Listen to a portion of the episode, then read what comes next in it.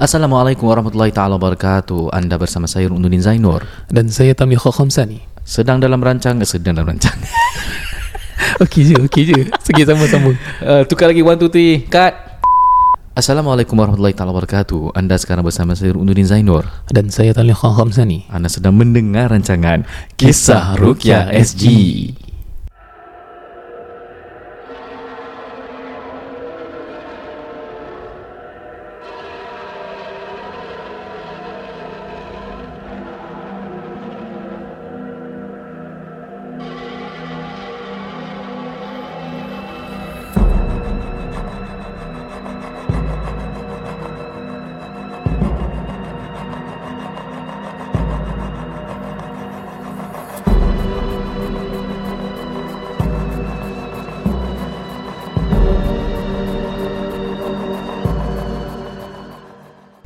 Alhamdulillah Kalau kita dengar balik Tadi kita punya intro Saya sebut nama saya Tamliha Khamsani Talikha. ah, Jarang-jarang eh Fumble dekat nama sendiri eh Ya. Alhamdulillah para pendengar KRSG terima kasih kerana sudi masih bersama-sama kami. Setia mendengar setia belajar bersama. Hmm. seandainya kita ada buat kesilapan dalam podcast kita minta maaf lah. Kalau tidak kita akan belajar bersama hingga ke akhir hayat. Oh, masya-Allah. Allah Ah, tak boleh imagine dah tua-tua masih buat podcast. Assalamualaikum semua. Ini Atuk ah, Ruknudin. tentu dah tak ada orang dengar dah tak ada orang dengar Entah Spotify masih ada ke tak sih? InsyaAllah Alhamdulillah. Dan Spotify kami juga ada Alhamdulillah dengan sokongan Dan uh, bagi penaja kami N, N, M. Niza Nizam dan I'm Agent Man. Alhamdulillah Dan uh, sekali lagi uh, jutaan terima kasih diucapkan anda bagi anda yang setia mendengar KRZ. Banyak PM yang kami terima ustaz. Terima kasih kita belajar banyak benda daripada podcast ni. Hmm. Uh, tapi kau tak tahu eh. Uh, kita ni berstraight forward sangat. Uh, kita expose amalan-amalan salah. Kita kena attack tapi tak apa. Tak apa Halal lah I think memang Bahagian ah, kita mungkin. Someone has got to do it lah ya. uh, Kalau tak kalau tak ada orang cakap benda ni Siapa dulu Benda ni semua orang asyik cabut Sembunyi Semua Ya. takut kena balik Semua takut kena balik Kita doakan kita lah Kita harap pada mana Ya. KRZ doakan kita Semoga Allah lindungi kita Selagi mana kita ikhlas InsyaAllah Sekali lagi kita bukan attack uh, any individu yang mengamal mungkin cara rukiahnya berbeza. Itu terpulang. Cuma kita memberitahu apa yang syar'i, apa yang tidak dan kita juga expose amalan sihir. Ya. Okay, ada rawatan-rawatan yang ada Hmm. unsur black magic ataupun sihir kami juga expose dan uh, dah kena pun eh orang-orang yang mungkin Ya. Ahli dalam bidang tersebut dan cuba uh, nak uh, confront kita ataupun nak Confront attack lah, kita Nak jumpa lah Uh, Lillah kita tak rasa affected pun dan kita dari segi hukum undang-undang kita tak melanggar apa-apa. No Ya. names were mentioned tapi kita nak tingkatkan kesedaran. Kalau tak ada orang Ya. buat biar kita yang buat. Ha. Ha, InsyaAllah kita tak melanggar undang-undang negara lah tapi antara nak menjaga hati orang Hmm, dengan menjaga kemurnian dan kesucian agama I think we need to do this lah. But, but again on a respectable uh, level we can agree to Hmm. disagree lah. Hmm. And I totally agree with Ustaz uh, Ruknuddin. Bila kita buat ruqyah eh, Dah kalau campur lah eh, Dah berapa ribu orang ni Kita nampak ramai orang tersiksa Teraniaya. Ya. And we We look at their tears eh.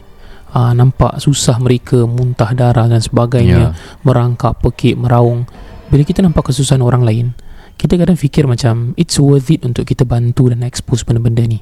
Kalau semua orang Contoh semua orang takut Siapa nak bela mereka? Ya. You know like really siapa? Ya. You know that kind of thing Yeah Dia ada dua benda tau. Satu Baik nak baik Makin bertambah rosaknya Hmm. Disebabkan pengamalan sihir. Yang kedua Ya. Rawatan-rawatan yang ada unsur-unsur uh, Seksual. Ha, Seksual lah. Uh, Which is uh, Bringing to kita punya intro Pada pendengar KRSG Kita terima satu klip Daripada seorang pendengar Setia KRSG Dia bilang Hmm. Ustaz Ustaz tengok video ni boleh tak Dan uh, cuba Ustaz bedah siasat Mhm. So the video tu Ada sekarang ni dalam tangan kita Iya Buka buka videonya Ah, So kita akan buka Kasih viral lah dan, dan, Eh, ki- ada dia- viral pun Ini audio clip since uh, nanti kita akan terangkan. Ah. Ah, dengar tu.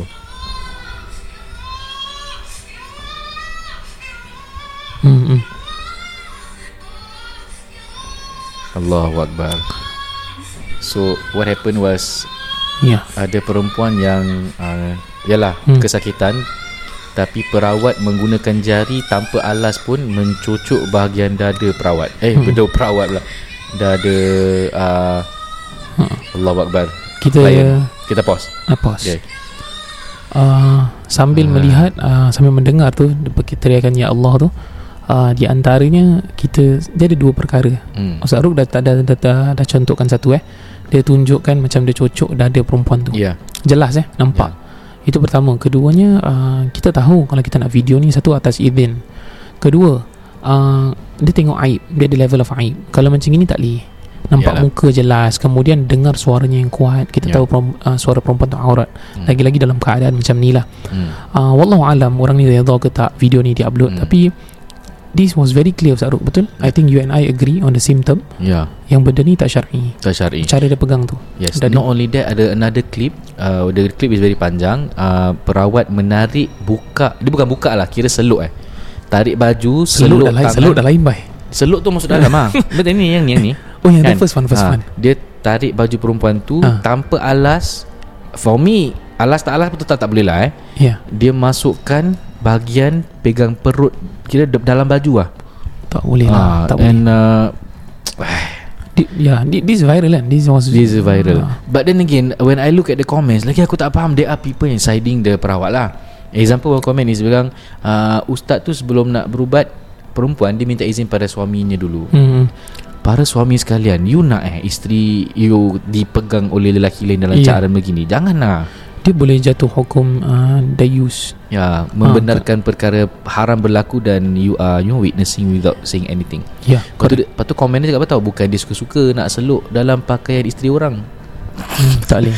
Kalau ustaz tu betul-betul gatal Dia tak, dia tak berubat Dengan suami perempuan tu Dan depan orang ramai Okay. Baik dia buat dalam bilik je senang Fikir berbaik saja Yang penting pesakit sihat Apa Allah Macam mana you nak husnudzon? Macam mana you nak sangka baik?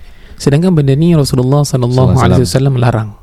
Faham? Ya ada hadis kan Yang tangan kita ni Lebih layak terkena dengan besi panas Daripada memegang perempuan yang bukan mahram Nak Eh. cakap apa sekarang Oh, tu tu mendalam. sih. sorry And then dia bilang kat sini apa tau Yang penting pesak, pesakit sihat Apa ni Like I say We are propagating rukyah syar'i You boleh rawat dengan cara yang tak syar'i Dan memang boleh baik dengan atas izin Allah Persoalan ni Halal ke haram tu? Dosa ke tak dosa?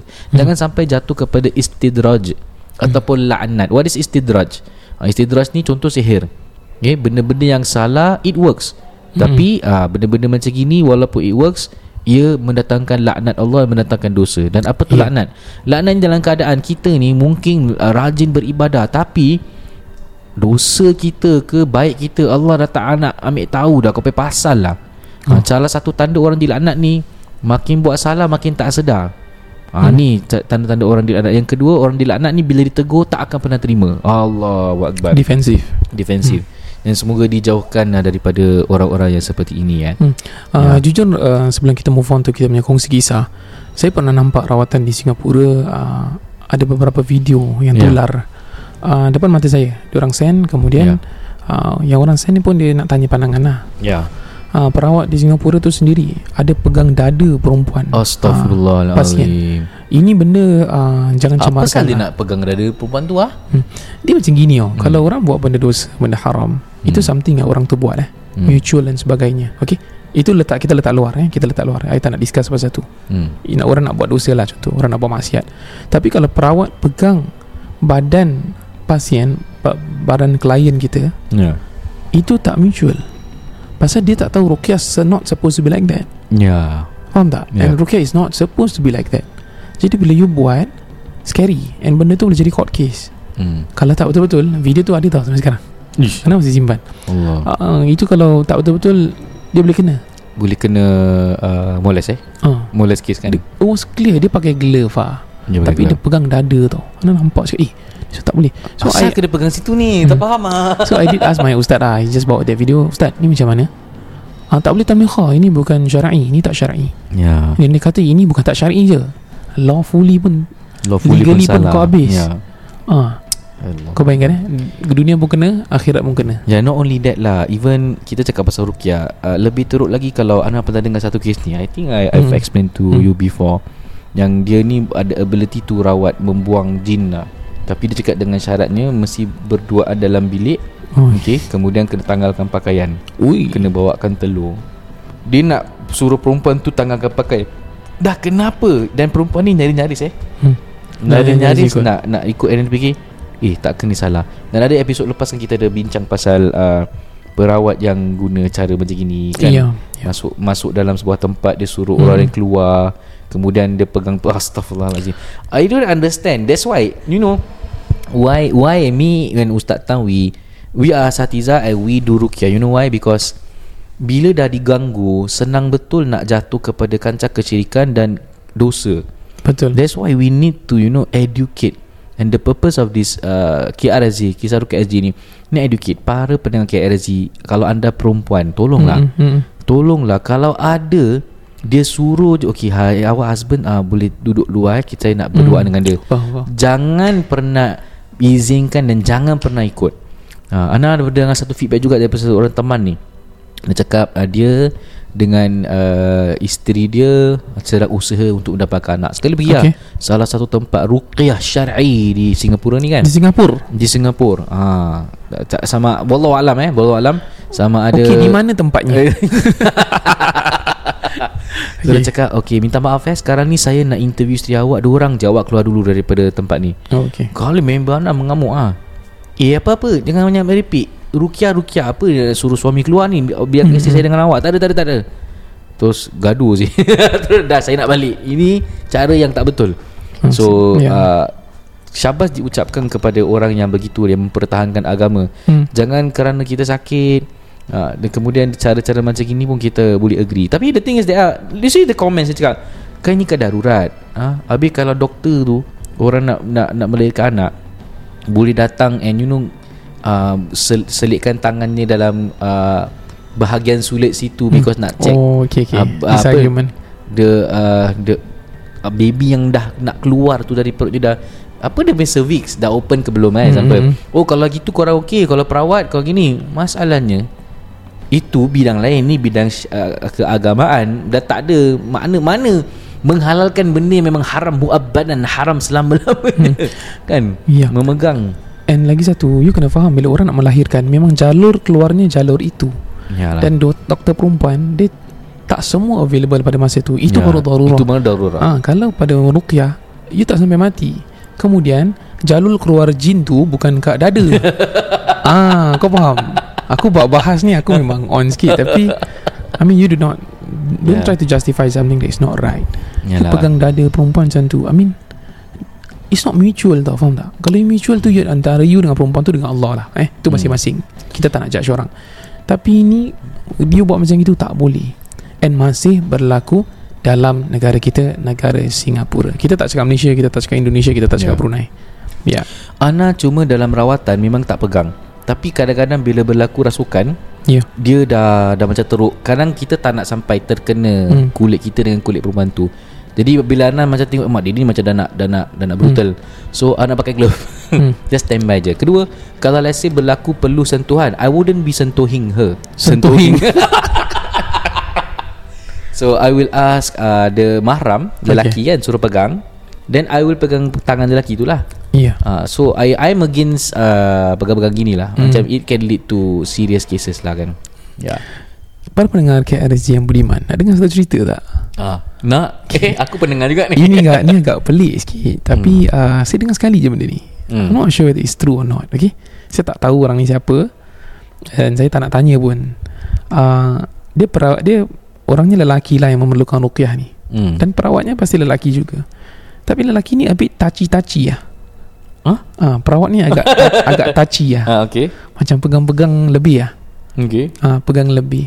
Dan dikatakan ah, ni dengar saja eh. Okay. Hmm. Ah, wallahu alam. Kalau betul maka betul lah. Kalau salah maka salah lah saya. Ya. Dia kata dia boleh keluarkan jin dari area atas kemaluan. Hah? Ah, yang pegang tu lelaki. Ah, Okey. So, so dia pegang lah, dia lalu atas tu lah. Rezeki dia lah. ah, so I think macam this thing is Ah, so yang lelaki ni cakap Ustaz ni betul ke Rukiah macam gini Saya cakap mana ada Kenapa? Kenapa Ah, perlu ada pegang macam ni? Ini lelaki tau Bukan Ini lelaki tu lelaki So think Ya. macam Allah hmm, Yalah Ala kulihal para pendengar KRSG InsyaAllah kita teruskan dengan uh, segmen uh, kongsi kisah hmm. uh, Tapi sebelum kita teruskan dengan segmen kongsi kisah para pendengar KRSG Kita Ya. beri laluan uh, kepada penaja kita untuk memberikan sepatah dua kata Over to you NNM Abang Nizam Rumah bukan sekadar tempat berteduh atau untuk dinikmati. Bilakah kali terakhir anda meneliti pinjaman rumah anda? Dapatkan nasihat berkesan dari Niza Nizam. Mahukan sebuah rumah tanpa pinjaman atau inginkan pinjaman rendah? Dapatkan nasihat berkesan dari Niza Nizam. Tidak semua rumah sesuai sebagai pelaburan. Jadikanlah rumah sebagai satu pelan simpanan. Manfaatkanlah sepenuhnya dana CPF anda. Dapatkan nasihat berkesan dari Niza Nizam. Telefon 96704504 sekarang. Assalamualaikum. Terima kasih kerana mendengar KRSG guys. Kami NNM Niza Nizam bersama Ejen Man dari Propnex. Setiap episod kami akan kongsi secara am informasi dan juga isu-isu berkaitan dengan rumah. Baiklah, episod kali ini menyentuh tentang kalau rugi jangan jual. Betul ke?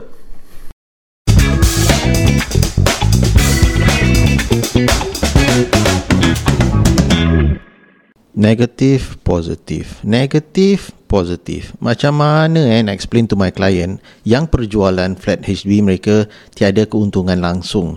Malahan ada kerugian pula. Lagi-lagi sekarang HDB market uh, semakin tinggi. Aduh, oi. Eh, Ejen Man, apa yang negatif, positif, negatif, positif? ART test ke? Awak okey tak? Saya okey je Niza. Cuma klien saya yang tak okey. Mereka ada keperluan untuk menjual flat HDB mereka. Tetapi, Tetapi apa?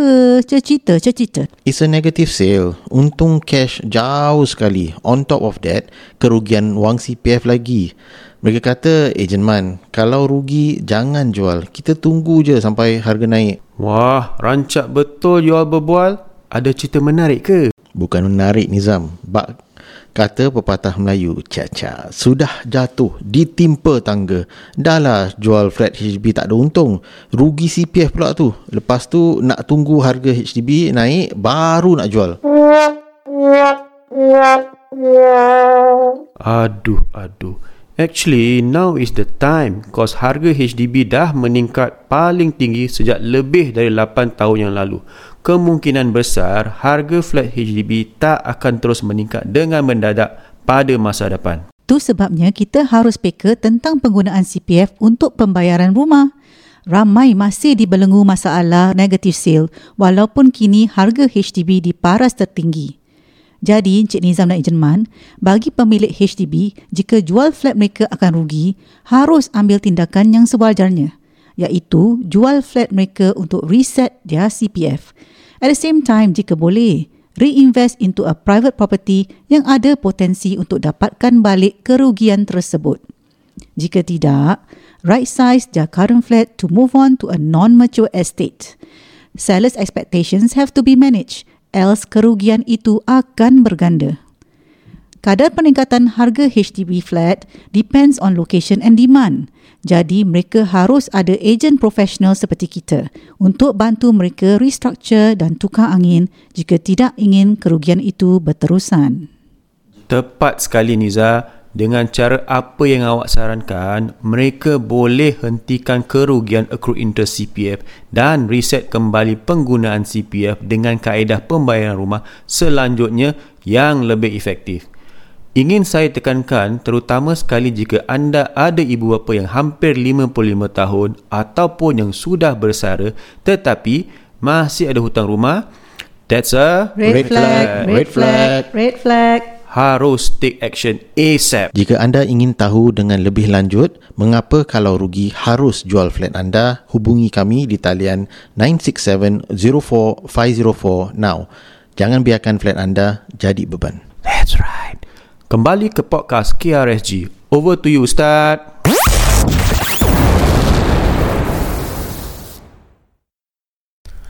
Alhamdulillah kita telah dengar apa yang telah diperkatakan oleh NNM, NNM. Niza Nizam dan I'm Asian Man. Yes. Alhamdulillah kalau you dah dengar KRSG daripada awal sampai sekarang mereka telah bersama-sama kami begitu lamanya. Jadi kalau you dah dengar, you dah yakin, you dah percaya, jangan segan-segan lah, jangan malu-malu. Jangan segan-segan. Yes, contact mereka dan Alhamdulillah they have uh, won uh, few awards for this year. Alhamdulillah, kita Alhamdulillah. nampak lah. Eh. Congratulations. Yes, Alhamdulillah. Uh, baguslah. Jadi dia dapat sponsor lagi insyaAllah. InsyaAllah Alhamdulillah Alhamdulillah. Okey, para pendengar KRSG, banyak informasi yang telah dikupaskan dan dikongsikan oleh tim NNM. Sekali lagi bagi anda yang perlukan uh, nasihat eh jangan segan silu, tak di-charge apa-apa dan mereka akan uh, Mhm. mereka adalah orang yang honest. Eh mereka very uh, tak ada selindung-selindung Ya. eh uh, bersesuaian dengan keadaan yang anda lalui insyaallah. Ya. Pada pendengar KSG kita teruskan dengan segmen kongsi kisah. Dan alhamdulillah sekarang ini saya nampak trend dia ni banyak apa tau? Banyak orang send melalui email. Ha, Okey. Banyak orang send melalui email. Jadi uh, insyaallah kita akan kongsi satu kisah email yang agak panjang pada hari ini Okey. dan akan di uh, di diceritakan oleh Ustaz Tamleha. Okey, saya mulakan. dipersilakan.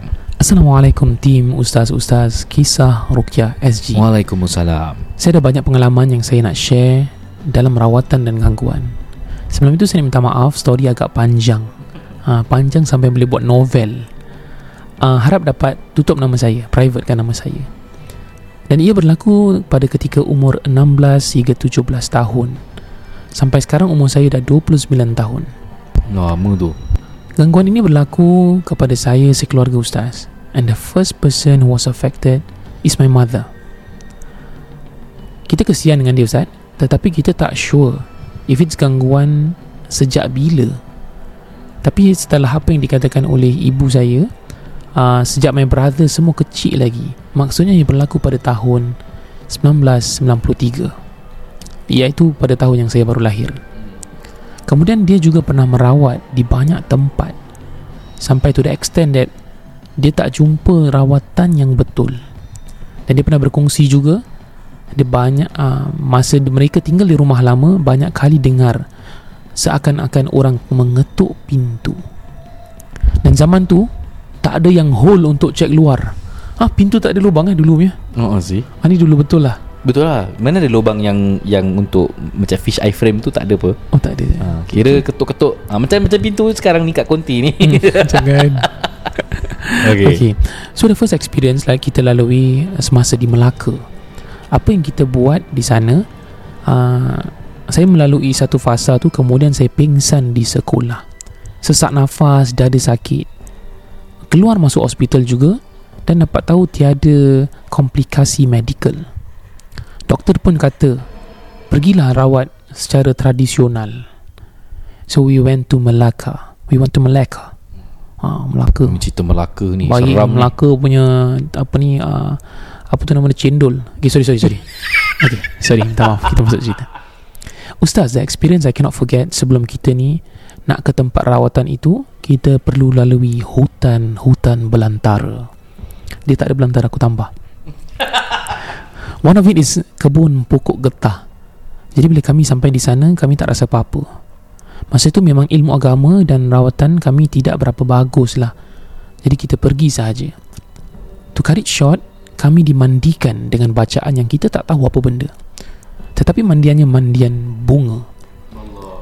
Yang peliknya dia mandikan mak saya. Eh, dia mandikan mak. Serius ah. Tapi saya tak boleh mandi sendiri. Saya sedang duduk di dalam rumah. Terkejut Ustaz terdengar mak saya jerit-jeritan. Rupa-rupanya mak saya dah pingsan dan seperti disampuk. Dan saya tak pernah melihat perkara sedemikian. Bila saya tengok mata saya Ustaz Ketika itu Saya dalam umur 16-17 tahun Saya memang terkejut lah Depan mata saya benda itu berlaku Mak saya jerit-jerit Dan cakap perkara yang bukan-bukan Saya dah meratap menangis Tapi perawat tu cakap Itu bukan mak saya Apa yang dia maksud Untuk pendekkan cerita Rupanya Kami disihir tapi yang paling menyeramkan bila nak keluar balik. Di hujung hutan tu saya ternampak lembaga besar tinggi, rambut panjang Ustaz. Saya diam dalam ketakutan dan tak berani nak ungkapkan sebarang perkataan. Sampailah kita keluar dari kawasan tersebut. Bukan saya saja nampak, abang saya pun nampak. Malah makcik saya pun nampak lembaga tu. Inilah bermulanya kami merawat. Dari situ kami mula mencari perawat di Singapura. Wah, sampai Melaka eh. Ustaz masa tu kami meman, memang tak ada ilmu lah. Tak ada orang nak bimbing. Saya sampai tak terkira berapa ramai kami dah pergi untuk cuba merawat diri kami. Perawat mereka ramai ustaz ha, Dia dah macam cerita exorcist pula Sambil mereka merawat.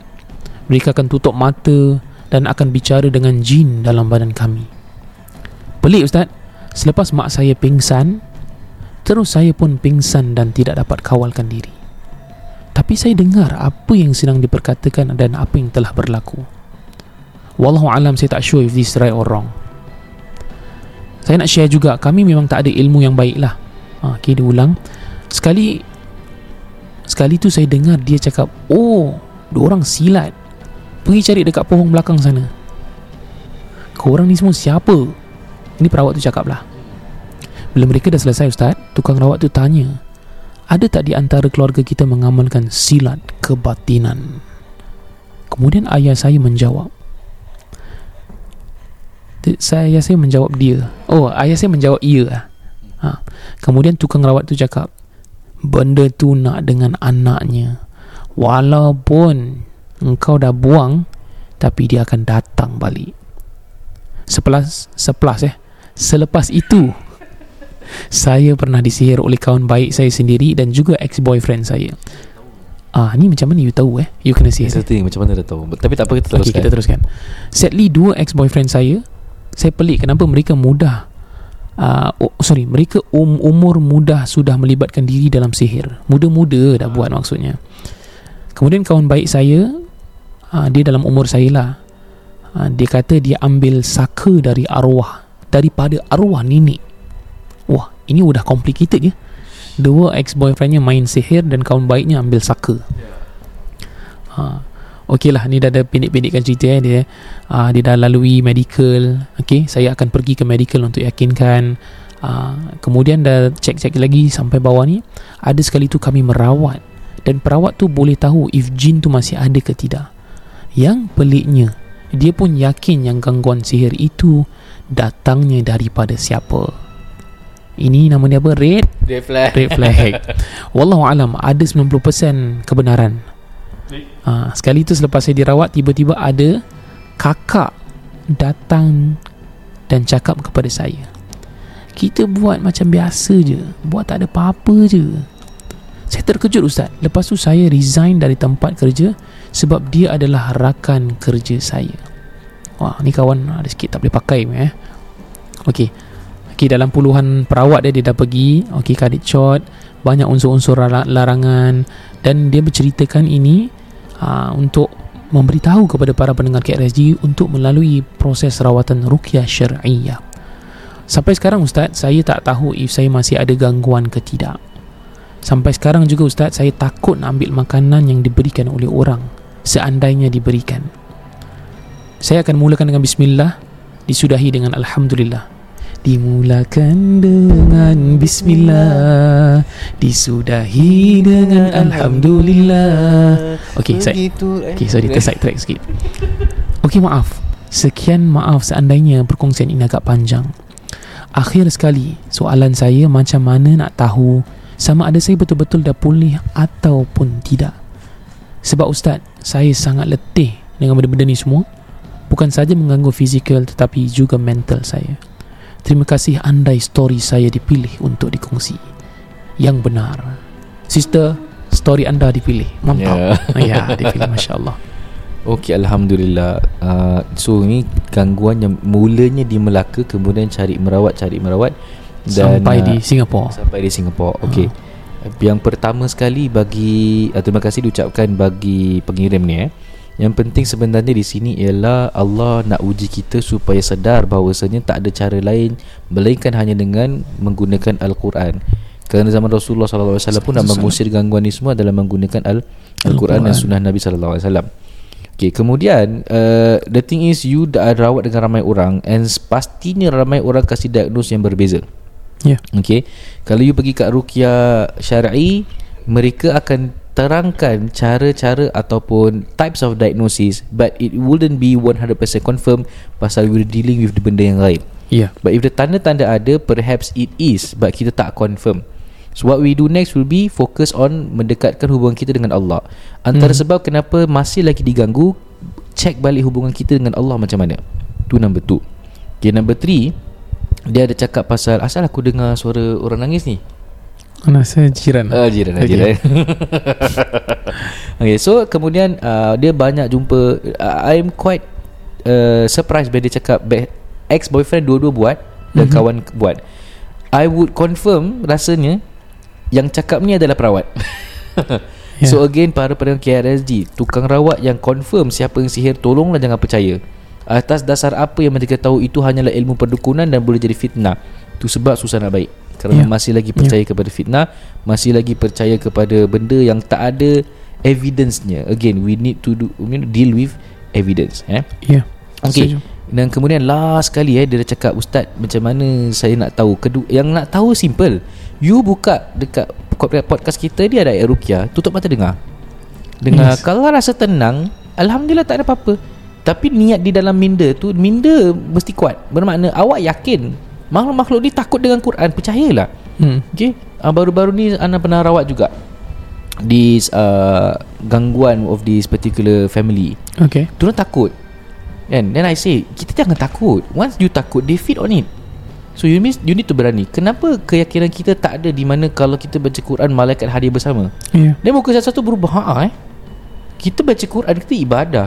Malaikat hadir beru- beribu-ribu ni dengan kita Doakan kita Tapi kita punya minda Mengizinkan jin ni mengganggu Ya So it's your mindset Controlling how your body thinks Ni from a psychological point of view lah So apa makna yakin? Yakin bermakna Apa Rasulullah cakap pasal Baca Baqarah ke Baca Irukiahnya Ini adalah Mhm. ubat Yakinnya kepada situ dan ingat kita makhluk Allah Subhanahu Wa Taala Nabi Adam jadikan berjuta-juta malaikat dah sujud tanda hormat. Kenapa Hmm. perlu takut dan sujud kepada makhluk-makhluk jin bangang ni? okay? Dan yang terakhir dia bilang uh, ke, uh, macam mana saya nak tahu saya dah betul-betul dah dah, dah terangkan doakan saya sihat insya-Allah eh. Mengganggu fizikal tapi oh saya nak tambah yang terakhir kadang-kadang ada gangguan ni yang memang Allah belum nak berikan kesembuhan dan ia boleh menjadi long term.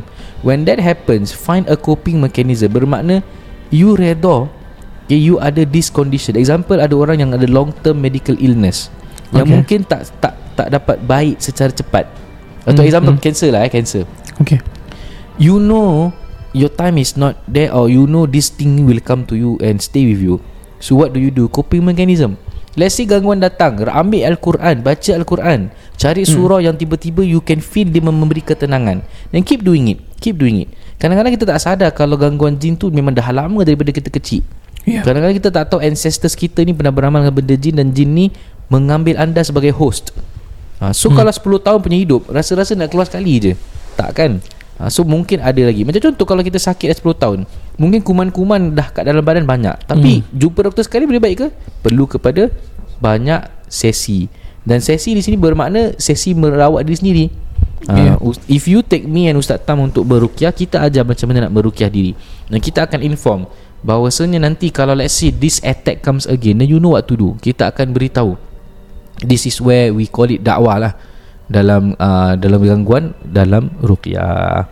Ya. Ya uh, Kalau saya boleh kongsi sikit Ini di antara tips-tips macam mana Untuk tidak ta- tidak takut eh Hmm. Dan pertama sekali Dia memerlukan faktor pengalaman Ah, Ah, betul. It takes time Dia tak macam Tak ada orang lahir Tiba-tiba terus berani Mungkin ada lah eh? Mungkin lahir-lahir nampak setan Okey Hmm. Contoh contoh Ternampak, ternampak jin okey Ada orang gitu Ya. Alhamdulillah uh, Keduanya Kalau contoh you jenis yang tengok cerita hantu Kemudian you kadang-kadang berani Kadang-kadang tak. Saya tengok juga dulu Cerita movie-movie lah Macam-macam lah. Kita dah tengok daripada dulu punya Sampai sekarang punya Banyak kali tengok. Ingat tak cerita hitam putih tu dulu kat Suria? Anak Pontianak Aku kecil-kecil tengok dia takut. Bila dah besar tengok LA Pontianak punya make up Rabak apa. Jadi sebab tu daripada kecil Kita jangan feed anak kita dengan cerita hantu tu first. Kita selalu tengah buat benda yang menyusahkan Anak kita pada masa akan datang. Jangan kasih cerita hantu right now. Not yet. Okay kemudian yang dah tengok cerita hantu sekarang ni Kau cuba kalau tengok tu yang tuk mata ah, Nak tengok hantu Nak tengok cerita hantu Bila tengok tutup pakai selimut. Pointless. And you kena tahu yang kat TV tu semua pembohong. Be- Betul-betul yang tak macam itu. Kita pernah Saya pernah pernah juga diganggu Ternampak pernah. Bila dihempap. Tak sama Wallahi tak sama. Lain eh? Yang kat TV tu InsyaAllah tak seram. Jujur saya kata InsyaAllah tak seram. Kira real lagi seram. Ha. Dan Yang kat TV tu Selalunya yang buat you terkejut Is always the sound You cuba matikan sound kat you punya speaker. You Dia keluar You tak terkejut sangat. You boleh terkejut sikit je. Ah, So you have been feeding this, this for years and years and years. Pula kita kena gangguan. Adanya contohlah na'udzubillah kalau betul orang bikin ke dan sebagainya makin jadi teruk lah. Dan lagi satu kita kena tahu yang kita jangan percaya sangat bila orang kata ni sihir. Kita cuma sebagai perawat boleh kata kemungkinan ini Tanda-tanda, ya. ha, tanda-tanda macam terkena sihir makul sihir masyrub ha, sebab Madfun ha, betul. uh, Mu'allak uh, Macam-macam dengan Masmur mar, mar, marshush Marsyush Ah. Tabu-tabu ya. Yes. Itu boleh lah Tapi kalau you dah tengok dalam diagnosis ni Kalau contoh you dah jumpa berpuluh I think lagi satu Ustaz Ruh pernah explainkan juga Bila you dah jumpa berpuluh ni Maksudnya apa? Kadang-kadang panggil perawat tu Mungkin dah tidak berkesan lagi. Ya. Maksudnya amal ibadah Sepanjang hayat you tu important. Ah, Dan you tahu yang Mungkin Allah nak You beribadah Ataupun buat amalan-amalan sunnah yang tertentu Mungkin Allah akan kurangkan sakit Dan mengangkat Ya. bebanan tu. And you tahu You tak boleh depends on ramai perawat. Kalau satu perawat charge You dah berpuluh tu Dah boleh beribu dah. Kaya. Ha. Yang bagi kita ni Bagi Zahruk dengan saya Terima kasih kerana sudi percaya kita eh. Masya Allah ha, Tetapi kita pun Kalau boleh tak nak lah Datang dua tiga kali. Hmm. And the, the advice I always give to my clients will be Okay Whatever I say I tak kelentong. Okay? Kalau you jumpa perawat-perawat cakap Macam konon diorang je tahu Okay Maknanya it, Ilmu tak boleh dirahsiakan. Okay Ya. Pergi I Ya. will tell Okay beli kitab ni. Wiqayatul Insan Minal Jinni wa Syaitan. Baca. Tambahkan ilmu. Dengan adanya ilmu You will become Unfearful. Because why? You are Ya. always afraid of Things you do not know of. Example Kita tak banyak cakap pasal hantu. Takutnya kita kalau dia muncul. But then if you fikir balik Kan kalau dia muncul Bukannya lama pun. Sekejap je lepas tu hilang ha. Because Diorang tak boleh Lama-lama menzahirkan Dalam uh, mata kita Tak boleh. Uh, Jelmaan mereka sekejap je. Itu menunjukkan betapa lemahnya mereka sebenarnya. Dan mereka kalau masuk alam kita Standby. Apa yang kita buat? Ibu ulama ada terangkan. Andai kata kalau ditembak Ada ada ada, ada syekh ni cakap Hmm. Letaklah kalau kena tembak kena. Boleh mati-mati. Pasal dia hukum alam dunia tu Dah terkena pada mereka. Mereka kira transgress Atau masuk dalam alam berbeza lah The moment dia tunjukkan diri eh? Yes. Ya, So bila dia menjelma Kalau betul lah makhluk tu terror sangat Puntai anak ni Apa ke pocong ke apa ni. Eh kat, kat itu pocong example Example lah. Aku pergi tengok lah Kalau betul dia muncul Suruhlah dia muncul tu Stay satu hari. Tak boleh. Tak mampu. Sekejap je Lepas tu hilang. Begitulah menunjukkan Betapa lemahnya mereka. Ah, Yang kita pula tak tahu kan? Kita rasa Oh Dia dah muncul. Imagine as and when dia boleh muncul. Ah, Ini semua Ya. Kalau kita faham tentang Mekanisme of it Kita akan Tak takut lah Dan yang kedua Mm-mm. Dan yang kedua Keramaiannya orang macam gini Adalah bila saya tanya Soal lima waktunya macam mana? Oh saya lopong lah Ustaz. Ah, Okay Dah lopong berapa lama ni? Pernah setahun solat lima waktu full tak? Tak pernah Ustaz. Okay Allah. Usahakan that. Ha, Because pernah ada lopong. Bila lopong Kita membuka attacks. Membuka diri kita ni Untuk di- diserang. Pasal ni Hmm. Ini adalah uh, Penjagaan Allah melalui solat kan? Ha, So ini solat lima waktu Paling important. Okay Ya. So- so, tambah sikit boleh. Boleh silakan uh, Okay uh, Tak ingat Mana tak ingat exactly the term yang nak cakap Tapi I, I get the whole picture of it hmm. Cuma uh, bagi bagi saya eh, bagi saya kelaziman ni kalau kita nak takut contoh lagi-lagi tak waktu solat. Kadang Hmm. ada benda ni ka- kacau. Kalau tak silap saya nama syaitannya Dasim. Hmm. Dasim eh. Ah, Dasim uh, Yang masuk rumah tak boleh salam Eh. ah, Itu Dasim Walhan.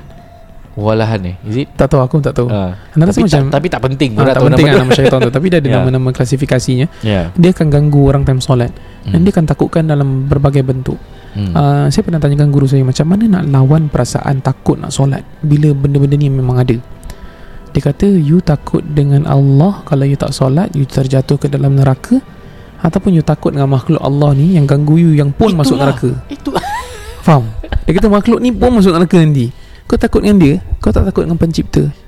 That's the thing. You you takut benda ni Yang gaib. Kita Alladzina yu'minuna bil ghaib. Kita beriman kepada yang gaib Kita tahu Allah itu gaib Para malaikat pun gaib Syurga tu gaib Neraka pun gaib Tapi confirm ada. Ya. Tapi yang dengan jin Jin Jin mangkuk hayun ni Ha. Yang mengganggu ni Yang kita takut. Yeah. Jadi jangan Jangan tak payah nak takut. Ingat Diorang pun Kalau kalau melanggar Hukum yang ditetapkan Supaya tidak mengganggu manusia Neraka pun tempat diorang juga Ya uh, Last but not least Okay. okay. Jin Syaitan Takut dengan kita yang beramal Dengan keyakinan Dan tahu Allah itu lebih berkuasa Itu Betul. tips dia Yang that you need to work on Bagi orang yang terkena Gangguan Solid Baik Ustaz Tan kita telah pun sampai kepada uh, pengakhir uh, rancangan kita pada hari ini. Uh, InsyaAllah tak lama lagi raya. Ya. Raya raya raya raya. Selamat hari raya. Ni lagu tengah viral tau ni. Aku kalau, aku kalau buka punya TikTok. Dia punya video klip dia Ah, ada, Aduh. Aduh eh, ah, Saya tengah viral. No comment lah no comment.